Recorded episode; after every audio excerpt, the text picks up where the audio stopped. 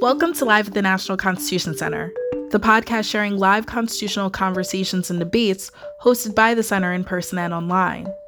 I'm Tanaya Tauber, Senior Director of Town Hall Programs. Today's Supreme Court justices are arguably all household names, but have you heard of Justices John Jay, James Wilson, or Bushrod Washington? On today's episode, a panel of historians and biographers will help us get to know some of America's earliest justices and their impact on American history. Gerard Magliocca is the Samuel R. Rosen Professor at the Indiana University Robert H. McKinney School of Law and author of Washington's Heir The Life of Justice Bushrod Washington. Maeva Marcus is a research professor of law and director of the Institute of Constitutional Studies at George Washington University Law School and Walter Stahr is the author of John Jay Founding Father, as well as Salmon P. Chase, Lincoln's vital rival. Jeffrey Rosen, president and CEO of the National Constitution Center, moderates. This conversation was streamed live on April 19, 2022. Here's Jeff to get the conversation started. Hello, friends. Welcome to the National Constitution Center and to tonight's convening of America's Town Hall. I'm Jeffrey Rosen, the president and CEO of this wonderful institution. Thank you so much for joining us, uh, Gerard, Maeva, and Walter. If I may, Gerard, let us begin with you. Why did you choose to write about Justice Bushrod Washington, and why should our NCC friends be interested in him? Well, thanks, uh, Jeff, for inviting me, and it's wonderful to be here with such a great panel. Uh, I decided to write about Bushrod Washington for a couple of reasons. First, no one had written a book about him before, so that was a challenge. Uh, secondly, he was George Washington's nephew, and so this is a way of understanding George Washington that is different from other approaches you could take to him. Third is he was on the Supreme Court at a pivotal juncture for 30 years alongside John Marshall and had a very close relationship with John Marshall that predated their time on the court. And it was a way of approaching the Marshall Court from a different vantage point. And in doing so, I came to believe that Washington was really a pivotal partner for John Marshall, and that we should understand what the court did in those years as being largely the product of a team that is John Marshall and Bushrod Washington, and that Washington really played an important role in kind of providing support for what Marshall was trying to do in building up the court as an institution. So Bushrod is uh, interesting in his own right. He's interesting because of the people he was close to, and he's also interesting because of some of the opinions that he wrote as a judge. Wonderful. Thanks for that great introduction. And we will dig into both his opinions, his relationship with Marshall, and so much more during our discussion. Walter Stahr, same question to you. Uh, John Jay is better known perhaps than Bushrod Washington as a diplomat and a founding father, but why did you choose to write about John Jay and, and why should our friends uh, be interested in him? Well, I first I was a practicing lawyer for a couple decades, and I was living and working in Hong Kong when it kind of hit me that I I wanted to write a book, and then I fished around for a subject. Um, I was originally thinking about Gouverneur Morris, another founding father, and I, but I thought, well, let's find the biographies of his friends and Alexander Hamilton, Robert Livingston, John Jay. And I was shocked to learn that the most recent biography of John Jay was from the 30s. And I bought a used copy um, and read it, and it wasn't that good. I thought, well, God, e- even I could do better than this. So I started you know, researching and writing. I mean, Jay has this amazing career in state, federal, and international. I mean, most people today kind of know him for his role in writing the Federalist Papers or his role on the as first Chief Justice, but he's basically the author of New York's first state constitution. He's the first Chief Justice of New York's highest court.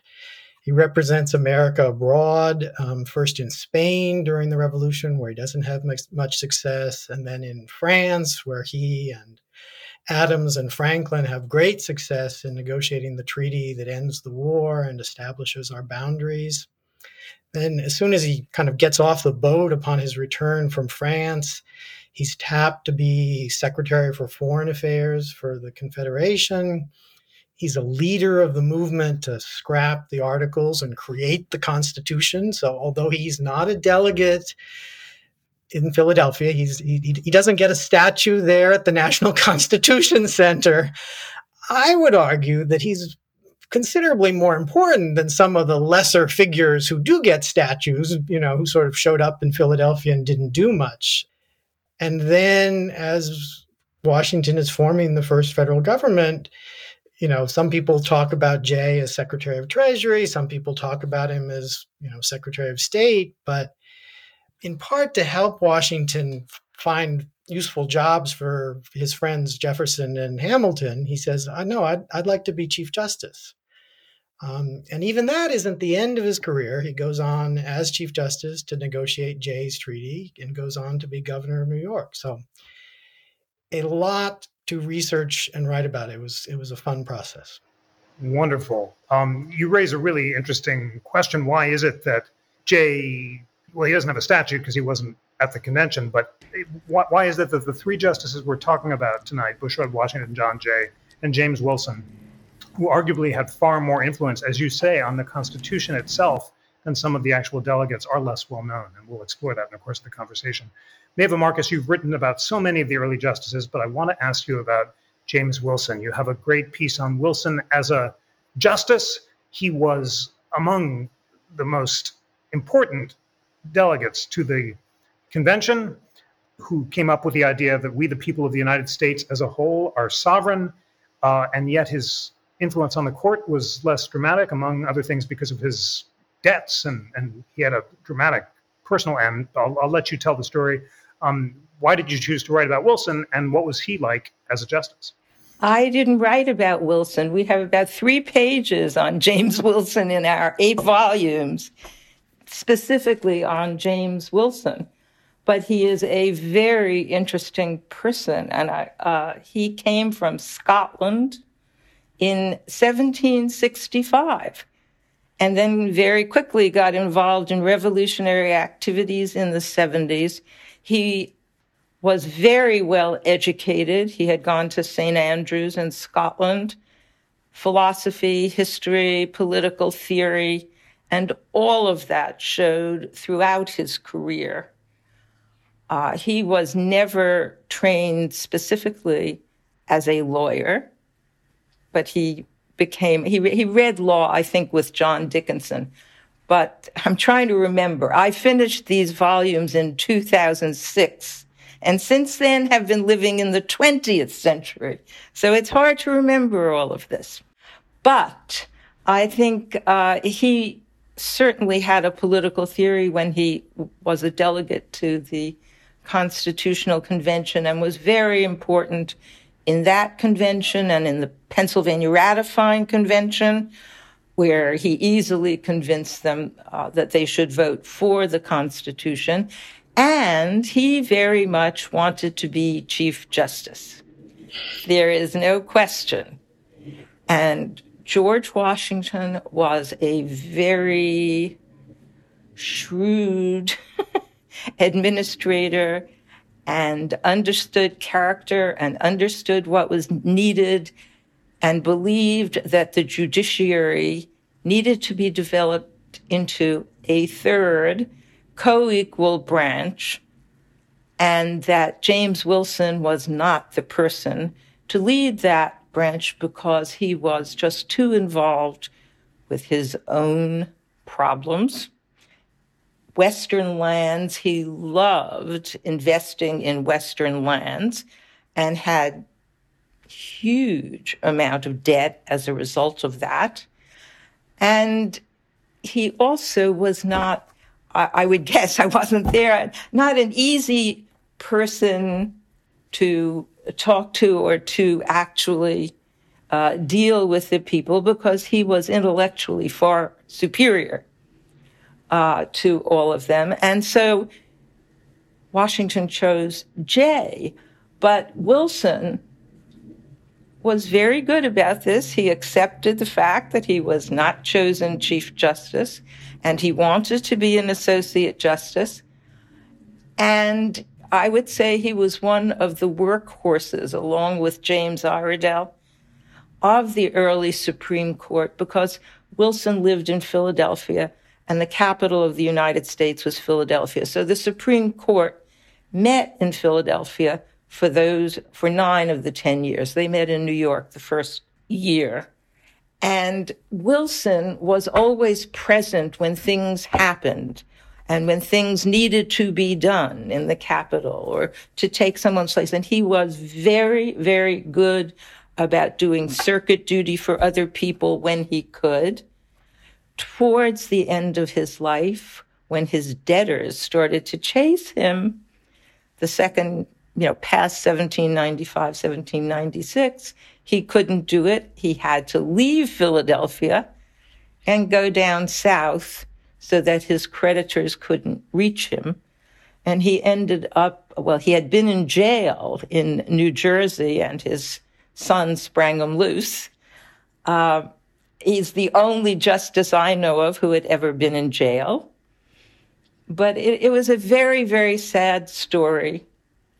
And he ended up in North Carolina with a relatively new wife. His first wife died in, I think, 1786.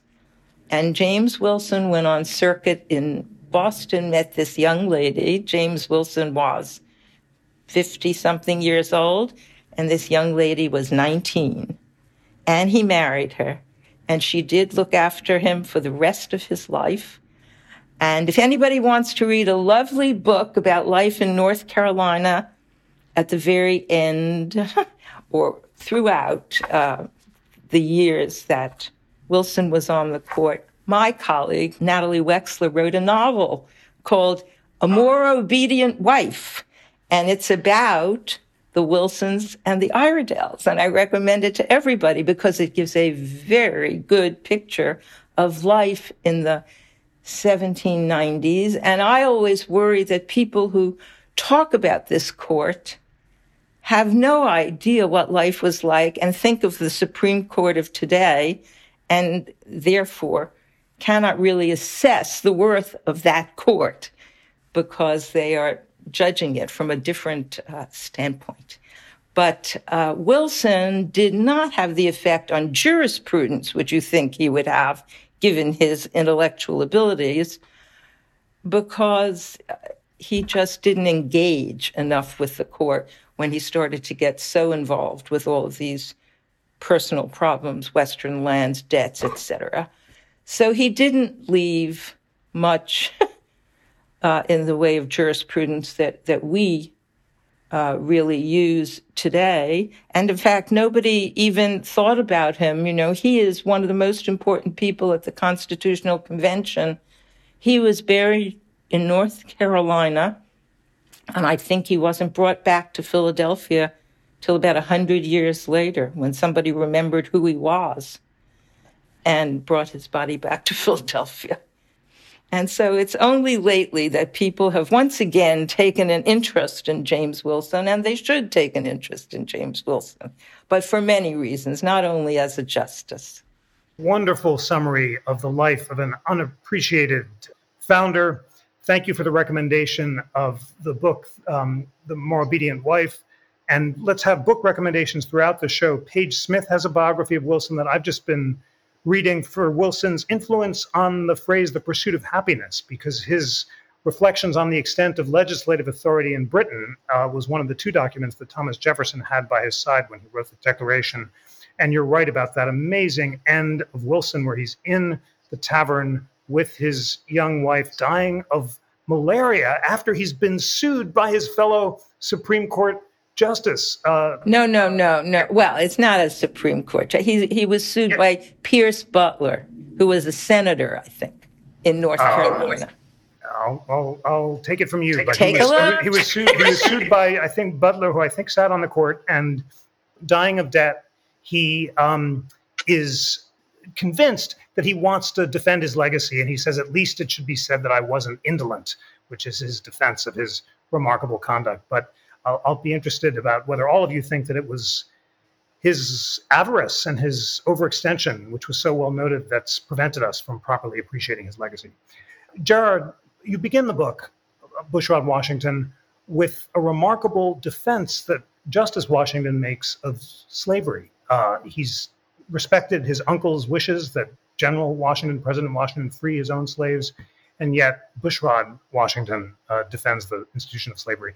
Tell us what his position was, and then relate that remarkable story to his relationship with John Marshall and, and broadly his influence on the Marshall Court. In 1821, Bushrod, who has inherited Mount Vernon from his uncle, uh, gathers his enslaved people together and tells them that he will not be freeing them. The reason for this is because George had freed his enslaved people in his will. And so there was an expectation among the those who were enslaved there that Bushrod had brought to Mount Vernon after Martha Washington's death that they too would be freed. They also had a reason to believe that because Justice Washington was the head of the American Colonization Society, which was an, or, an organization that was dedicated to setting up the colony of Liberia and encouraging the emigration of free blacks to Africa, which meant to some degree that people would be freeing their enslaved people so that they could go to Liberia. Nevertheless, uh, Washington gathered them and said, Look, I'm not going to do that. And in part, that was because he was struggling for money, basically. Uh, he had inherited Mount Vernon, which was basically on the brink of, well, it was a money loser, let's say. And he didn't really have the means that George Washington had used to keep Mount Vernon going. And also, Bushrod Washington was a lawyer and not a businessman of any skill. So he, he had a harder time with that. Anyway, um, so of course, eventually he sold some of his enslaved people in part to be able to pay debts and such. And this drew enormous criticism because, of course, one, he was a sitting Supreme Court justice. Two, he was George Washington's nephew. How could he do such a thing? And he wrote a public letter, it, it, it, kind of a defensive, slightly guilty letter in which he said, Well, look, I tried hard not to break up people's families and but you don't understand all the problems that i have because of uh, the financial position that i'm in it's definitely he you know he was george washington's heir both in his in washington's virtues and in his vices his virtues were commitment to country sober temperament dedication to building up the institutions of the new united states but the vices were slavery and of course, he owned slaves all his life. George Washington had owned them all his life. So did John Marshall. Right. So the book tries to say that, on one hand, he was the inheritor and also the practitioner of this terrible legacy. On the other hand, he did write an opinion in Corfield versus Coryell that became for many people, the foundation of the civil rights that the freed slaves should receive when the 14th Amendment was under discussion after the Civil War. So um, you see both the sort of at judicial legacy, which was much more sort of expansive or became so in terms of thinking about the rights of Black people, in contrast to his treatment of Black people personally, um, I should add that, of course, uh, part of the story of the book is that there was one enslaved person that he freed, only one, and that was West Ford, who was a Washington by blood, almost certainly. Now, whether he was Bushrod Washington's son or half brother or nephew, we'll never know. But it's pretty certain that that he was one of them, and he's someone who lived at Mount Vernon as a free man for many years, and indeed inherited land from Mount Vernon from Justice Washington. So that's all part of the story that I try to relay in the book judicial, personal, and sort of institutional. Fascinating. And as you note in the book, he studied with James Wilson as well, which was a connection between those two great founding fathers. Walter, tell us about Jay as Chief Justice. Uh, Adams says he'd long known and esteemed Wilson, but he prefers Jay. President Washington chooses Jay because he trusts him more than Wilson, and he's he's so esteemed in all these ways.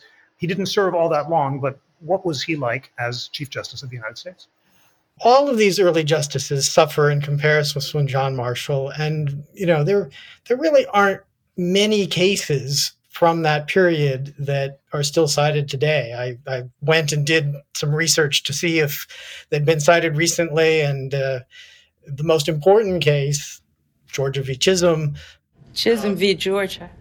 sorry, Chisholm v. Georgia. Yes, it has the dubious distinction of being overturned by a constitutional amendment almost immediately. And so, you know, it doesn't get cited much other than in cases about the 11th Amendment. It's sort of cited as part of the background. Um, uh, Justice Alito cited it recently in a dissent in terms of talking about the, uh, you know, the, the, reason why federal courts were necessary to provide a, a neutral forum um, for interstate disputes.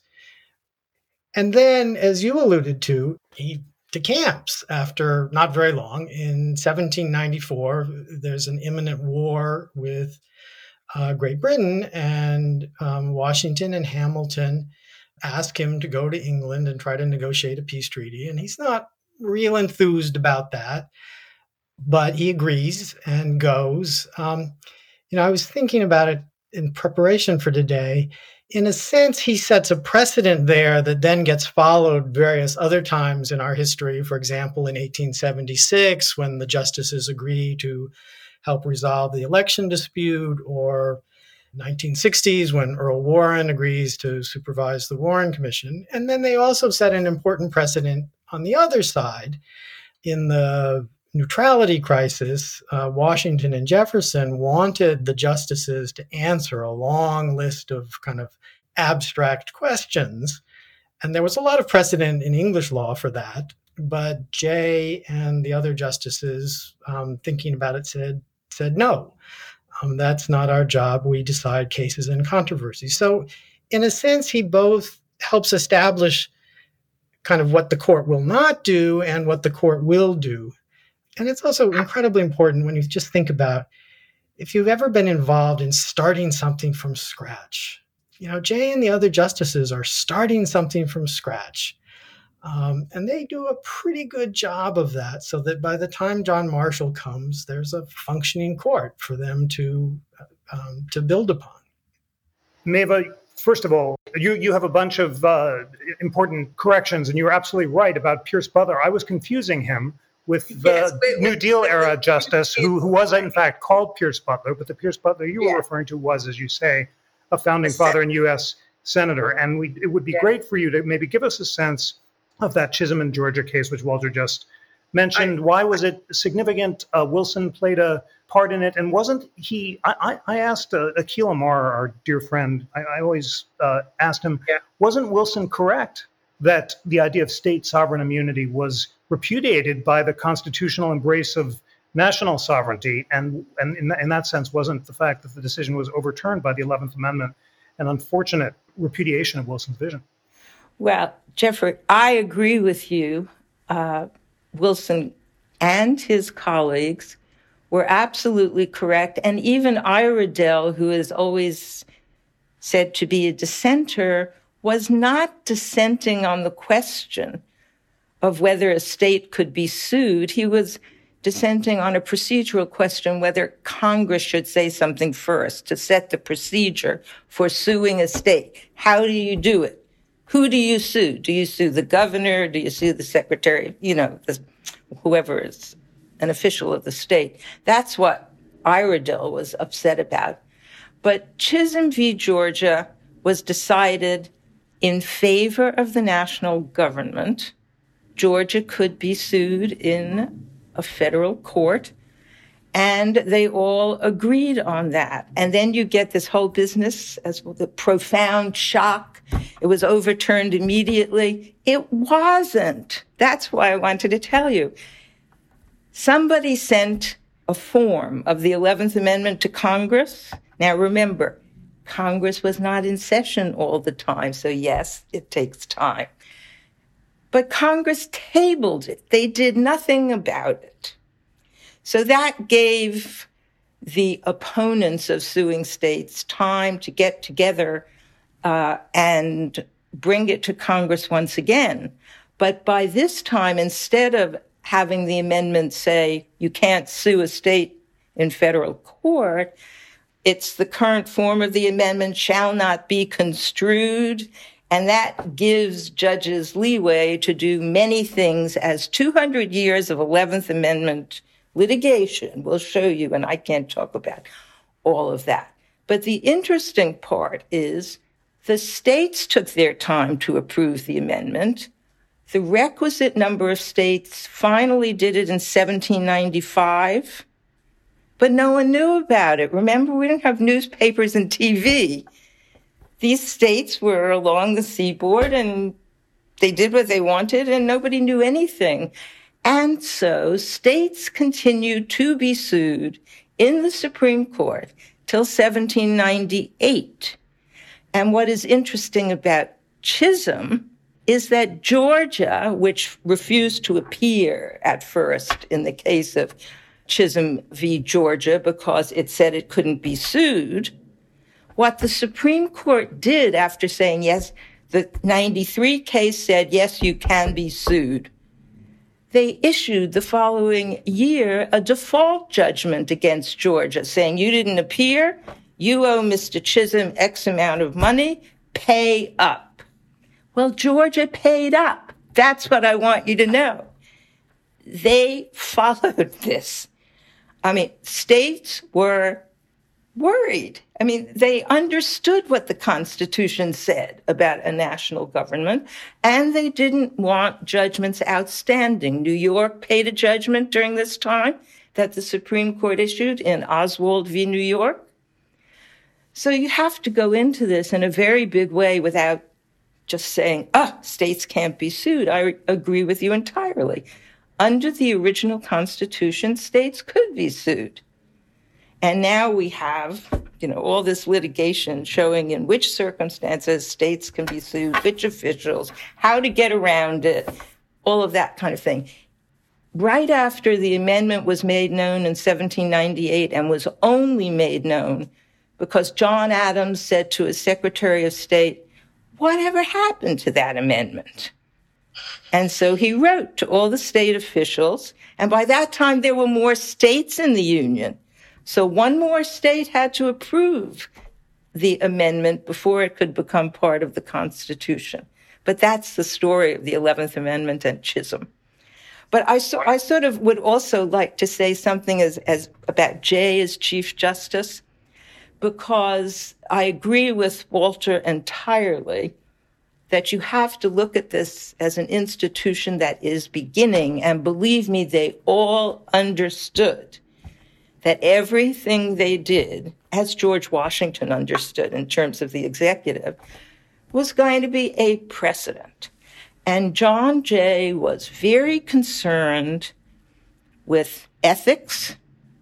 You know, they wrote Circuit, which people won't know about today, but they also served as judges of the circuit courts, which was a sort of intermediate tier, but it was a, they were trial courts. But they went to different parts of the United States, and Jay would not allow the justices to stay with friends when they were in different cities, states, towns, because he did not like the appearance of any favoritism or knowing people. He was very, very careful about that kind of thing. The other thing he was careful about, which is very interesting, I think, is prayer.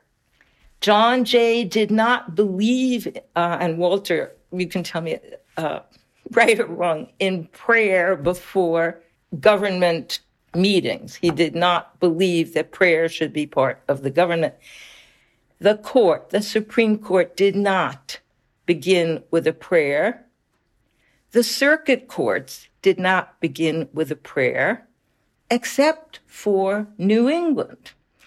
And Jay was present, but it was the first year or two that this happened, and they didn't want to antagonize the citizens who all came to hear court cases. It was kind of entertainment at the time. And so in New England, somebody was allowed to, quote, address the throne of grace before the court session began, but Jay was dead set against it. Fascinating. Thanks very much for that really interesting institutional background and a reminder of, of Jay's vision of ethics uh, for the court.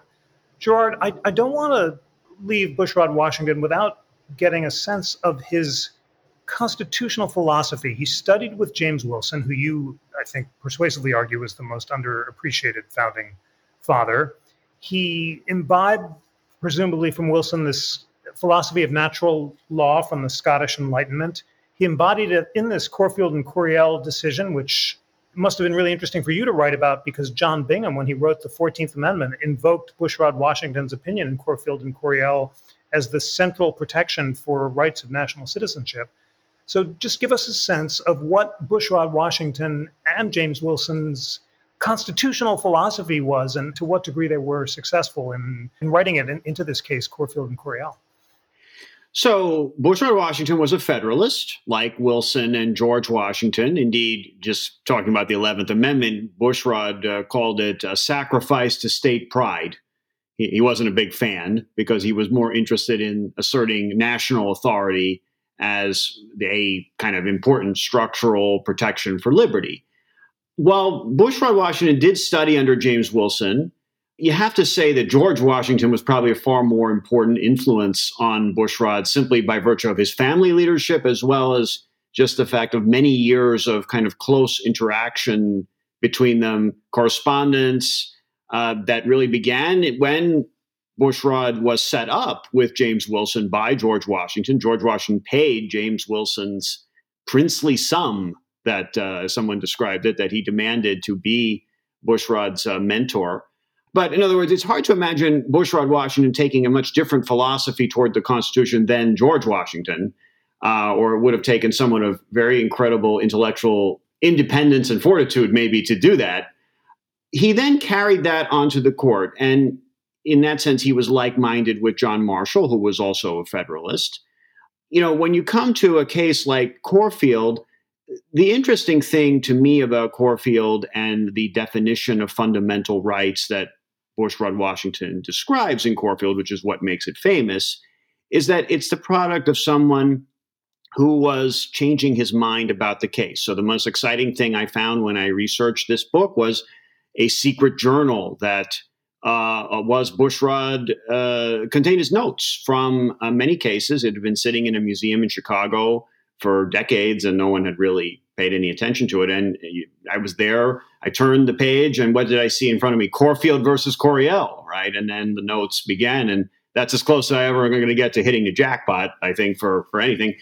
And what you learn there is that one of the reasons he decided to explain why he thought certain rights were fundamental under the privileges and immunities clause of the Constitution is that the claim in the case was that harvesting oysters in New Jersey waters, if you lived in Pennsylvania, was a fundamental right. And he had a hard time thinking that through because he said to himself in his notes, you could see him writing out, well, if you can use the waters to travel, and anybody has the right to do that. Why can't you also take oysters out of them? Right? What's the difference? So he ended up concluding that okay, they are different, but to explain or defend that, he then went on to articulate, well, here are things that are fundamental rights as opposed to, say, harvesting oysters in another state's waters. So I think that's an example of how you get a major change in constitutional law or statement about constitutional principle because you have doubts and you're not certain about what the answer should be.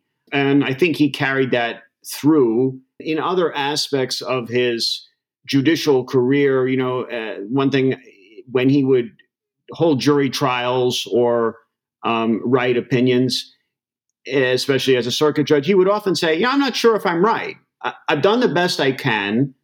This is the conclusion I've come to, but maybe I'm wrong you know, uh, and and you don't really hear any people saying that nowadays. I mean, uh, really anywhere in the judiciary. I think it's kind of a refreshing thing and and reflects kind of well on his sort of sensibility as a judge that he probably you know carried over. Perhaps he carried it over from Wilson. I can't say.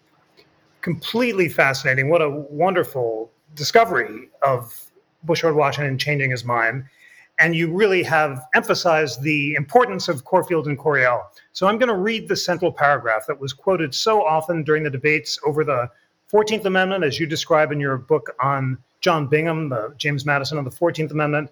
And then in a moment, I'm going to ask you, Walter, what the influence of this decision was on Chief Justice Chase during the Civil War. So Bushrod Washington says in 1823 uh, we feel no hesitation in confining these expressions to privileges and immunities which are in their nature fundamental, which belong of right to the citizens of all free governments.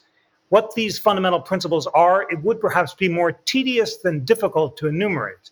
They may, however, and this is the sentence that was always quoted, be comprehended under the following general heads protection by the government, the enjoyment of life and liberty with the right to acquire and possess property of every kind, and to pursue and obtain happiness and safety, subject nevertheless to such restraints as the government may justly prescribe for the general good as a whole. I'm, I'm um, speaking with excitement here because I had forgotten, because I haven't read this clause for a bit, that the right to pursue happiness and safety is itself considered a privilege or immunity of citizenship and a natural right connecting Corfield to the natural law philosophy of the Declaration. Amazing. So, uh, Walter, Chief Justice Chase, how important was Coryell to him? Well, even but before he becomes justice, um, you know, Chase has a long career as what we would call a pro bono civil rights lawyer uh, before the Civil War. I can't say, oh, he cited it in that brief or that brief because we don't have a lot of his briefs, but he was familiar with the case and he was was um, in, in, arguing for uh, black rights both in courts and in political fora before. Um, the Corfield comes up most notably in the slaughterhouse cases um, decided near the end of Chase's tenure on the court in 1873. I mean, everyone, both the majority opinion and the, the three dissents in that case, cites Corfield. I mean, it's it's it's seen as kind of the the paradigmatic statement of what privileges and immunities mean. Now, it, it's in a different bit of the Constitution. When Justice Washington was interpreting it, it was in the original Constitution. Now it's in the 14th Amendment. But people think that that is what it means.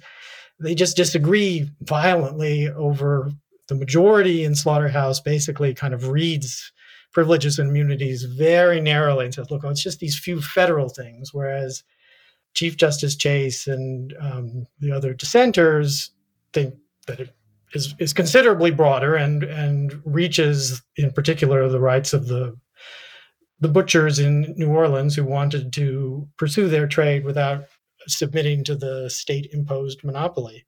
I should note that Chase himself does not write an opinion, he just joins that of Field. By this time, his health is not good, and indeed, within a couple weeks after that decision is announced, he'll be dead of a stroke. Wow. Remarkable and so important to emphasize the disagreement about the scope of the privileges or immunities clause and the meaning of Coryell and Slaughterhouse.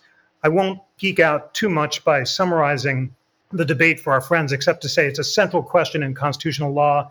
As uh, Walter said, the majority in Slaughterhouse basically read the Privileges or Immunities Clause as if it only protected rights that were pre existing in the federal Constitution. Whereas the dissenters said, no, it includes all of these natural rights that were recognized in Slaughterhouse, and in that sense, basically applied the Bill of Rights against the states because the right to make and enforce contracts, to sue and be sued, and to engage in rights that are fundamental between state to state is protected by privileges or immunities. As your friend Professor Amar has noted, almost all legal, legal scholars today, left, right, and center, agree with the dissenters and not the majority in Slaughterhouse. That's a crucial question. Even Robert Bork and others recognize that everyone agrees, um, essentially, that Slaughterhouse was wrong. And there's some vigorous attempts to get the Supreme Court to overturn it. Justice Thomas has expressed uh, some mild interest, but suggested it might be too late. And it's one of those cases where the original understanding is clearly inconsistent with the majority decision.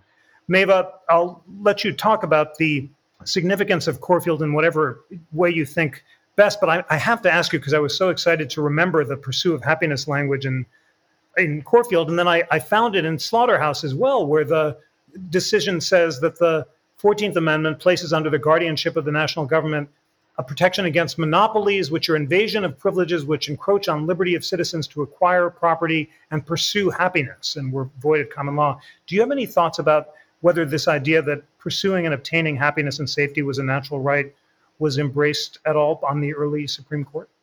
No, they they did not litigate anything like this throughout the t- the only mention of it was in Calder v. Bull, where there was a disagreement, and not specifically the pursuit of happiness, but whether natural law or things that were positive law, things that were specified, uh, should take precedence in dealing with a particular problem. That's the only time I've ever seen it mentioned. I think the early court was involved with things like judicial review. How about that? that was important in the first decade. And even though John Marshall gets all the credit because he wrote it down, it was James Wilson who was the first to exercise it. It was in Philadelphia. It was in a ridiculous sounding case. Uh, a Revolutionary War veteran who was disabled and wanted his pension and there was a statute that allowed him to go to court and ask for his pension. And he did this in Philadelphia. And Wilson absolutely refused to hear it. He said, This is not something the judiciary does. And all the justices wrote to President Washington and said, you can't ask us to listen to these veterans and say whether these veterans should get a pension because that's not a judicial task. And it is unconstitutional. But these were all advisory opinions. They were in letters to the president. Wilson was the only one who did it officially in the courtroom, said, I'm not considering this case. That's the end of it. And then the case came before the Supreme Court because the Attorney General, Edmund Randolph, just went to court and said, You have to order that court in Philadelphia, the circuit court, to listen to this veteran. And if you look at Dallas, Dallas's reports, there's a paragraph about how the Supreme Court divided on a procedural vote. It was 3 3. There were six justices in the first court.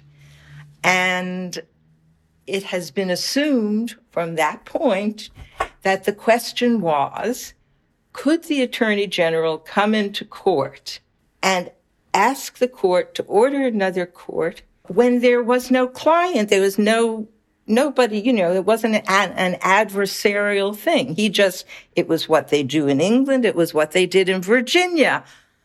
You go to court and you ask them to do something, and it's been assumed that the court said no. In the United States, we have the adversarial system, plaintiff, defendant, and that is not true. Because it turns out that the question was simply could the Attorney General do this without first seeking the permission of the President? That was the question. And that's what they divided on. But nobody knew that till we found the letters that told us that a few years ago. But as many justices say, we are not going to go back and change this. David Shapiro loved it, put it in his Hart and Wechsler, but you know, we're, we're not going to overturn this. It looks like the adversarial system was inevitable. It wasn't. But also, that was the beginning of judicial review. And eventually the court just didn't decide the case because they didn't want to step on Congress's toes. I mean, they say that we'll wait, we'll put it off another term. And they only met in February and August, and usually for a few days to a few weeks at the most. And by the time they met, Congress changed the law and did what the judges wanted. And so judicial review was accepted. And then the Supreme Court in 1796 considered a case called Hylton v. United States, which considered the constitutionality of the carriage tax case. It was a case that put taxes on carriages. But what's interesting about the case is that both the opponents of the tax, Madison, and the proponents, Hamilton and other people, they both wanted the Supreme Court to make a decision one way or the other, which means the Supreme Court had the power of judicial review, and everyone recognized it in 1796. Wonderful. Thank you very much indeed for that. And that story of the history of judicial review is central.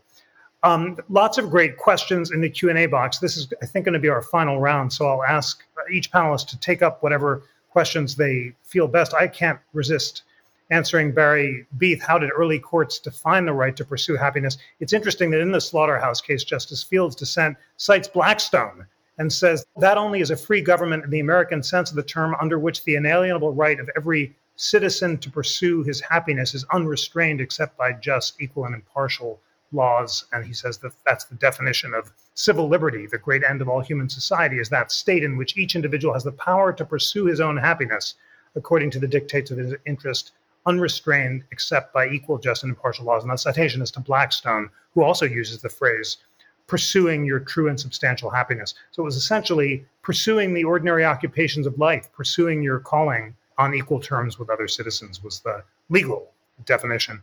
And then we have a great question about what we think about the portrayal of James Wilson in the musical 1776. And I'll let anyone else uh, weigh in, but it was a, a, a, libel, completely unfair that he was made to be such an anxious buffoon, because we know that in fact he was the most well educated, certainly, and perhaps the most brilliant of all the founders. And it was only because of his unfortunate avarice and death that he's been forgotten in history. But we're giving him some love tonight. Uh, Gerard, final thoughts on Bushrod Washington, his significance, and what you want our friends to remember him for? Well, I think there wouldn't have been a Marshall court without Bushrod Washington. No Chief Justice can do it all himself. Ask John Roberts. And uh, John Marshall, though, is given this extraordinary credit as if he did everything on the Marshall court and everyone else on that court was just sort of not doing very much at all. Now, some of that was because of the way they structured their opinions in having them almost always be written or in the name of the Chief Justice. But when you look at sort of behind the scenes to the extent that we can at the letters and other things that were exchanged among the justices and especially between Washington and Marshall, you see that Washington was very important. And Marshall said as much many times that he really relied on Washington as a collaborator and a partner on all sorts of projects including the book that they wrote about George that that Marshall wrote about George Washington, where Bushrod was his editor. And so, you know, the opinions of the Marshall Court really should be seen as the products of a team and the and a collective effort. You know, law is a collective enterprise. No one person can sort of make the law in a democracy, anyway. And so I think Bushrod is an important figure because of his relationship with Marshall and that's what I hope people take away from the book. Wonderful. Thank you very much for that. Uh, Walter, uh, what takeaways should we have on Chief Justice Jay? That there are some questions about him, including what changed uh, SCOTUS from an itinerant job under Jay into a true Supreme Court under Marshall. Uh, Jonathan Parts asks about Jay's sending a memorandum refusing to give advisory opinions before he went to England to negotiate these are your final thoughts. I'll let you leave us with whatever you think is most relevant. Well, on, on the itinerant court, I mean, in a sense, the court is still itinerant through, you know, for a long, long time. I mean, Jay would have been very happy. Um, and I think indeed all the members of the early court would have been very happy if, if the you know, that lovely Supreme Court building, which we now know had been built in, oh, say, 1790, and they could have just parked themselves there and, and kind of had a life akin to the current justices. But but really, I don't know, nine tenths of their work was out on the circuits. And that's still the case when you get to my more recent subject, Salmon Chase. Some of his most important decisions as Chief Justice are his circuit decisions um, in Virginia and Maryland and elsewhere. Jay is important as Chief Justice, but really it's the whole life that if he had only been Chief Justice, it would not have been worth my while to write a book and it would not be worth people's while to read the book. But you're going to get all the way from the Stamp Act through the Marshall Court is going to, you know, Jay is alive and, and involved in. So it's an amazing story, if I do say so myself. Well, you made, you made a great case for it in, in, your wonderful book. And that's a really important point that for many of these uh, people we're talking about, certainly for Jay and, and, for Wilson too, if he'd just been on the court, not worth uh, necessarily re- reading about, but when you look at the life and context among the towering founding fathers. Maeva, the last word in this wonderful discussion is to you. And among other things, uh, Mary Talsky asks any recommendations on materials high school students might manage on the early courts. Well, on, on my court, not much. Uh, so um, I do have a book that I edited recently called "With Liberty and Justice for All?" question mark the Constitution in the classroom, and I recommend that. It's it was supposed to be published April 6th. Now it's May 22nd, but it has lots of primary sources in it and a wonderful essay by Mary Bilder on the constitutional period and the, the early court. So I would recommend that uh, to her. Uh, from my point of view, the early court is really important. You mentioned advisory opinions, and of course, we have the famous letter from the court that says separation of powers, courts can't give advisory opinions. However, Chief Justice Jay talked to President Washington before they ever decided that. Chief Justice Jay wrote a draft of a neutrality proclamation. He was the one who advised them first, let the president issue a proclamation, then let Congress pass the Neutrality Act. And then the court, which has all of these cases in the pipeline, can come up and do exactly the same thing and say exactly the same thing, but as judges in a case. And that will make us look much stronger to the European nations. And that was very important to them then, and it worked out that way. And in the, the case that they did, Glass v. Sloop Betsy, it brings up another point Marshall and the opinion of the court. The fact of the matter is the early Supreme Court understood that too. In that opinion in 1794, they kept saying, and the court says, it wasn't by one person, it was an opinion, it was a decree of the court. And it had four paragraphs, and every paragraph said, and the court says. And later, in the decade, Chief Justice Ellsworth always had things that said, by the court. The opinion of the court was born in the first decade, not during the Marshall era. People should really know things like that. Wonderful. They should indeed. And you and thank you for helping all of us know that. Thank you, Maeva Marcus, uh, Walter Stahr, and Gerard Magliocca for an engaging discussion on this really important and much too little understood period of the early court. You've inspired all of us to learn more, and we'll look forward to learning more with all of you. Uh, Gerard, Walter, Maeva, thank you so much for joining. And thank you, friends, for taking an hour to learn and grow together. This episode was produced by Melody Rowell, Lana Ulrich, John Guerra, and me, Tanaya Tauber. It was engineered by Dave Stotts. Visit constitutioncenter.org slash debate to see a list of resources mentioned throughout this episode, find the full lineup of our upcoming shows, and register to join us virtually. You can join us via Zoom, watch our live YouTube stream, or watch the recorded videos after the fact in our media library at constitutioncenter.org slash constitution. If you like the show, please help us out by rating and reviewing us on Apple Podcasts or by following us on Spotify. On behalf of the National Constitution Center, I'm Tanaya Tauber.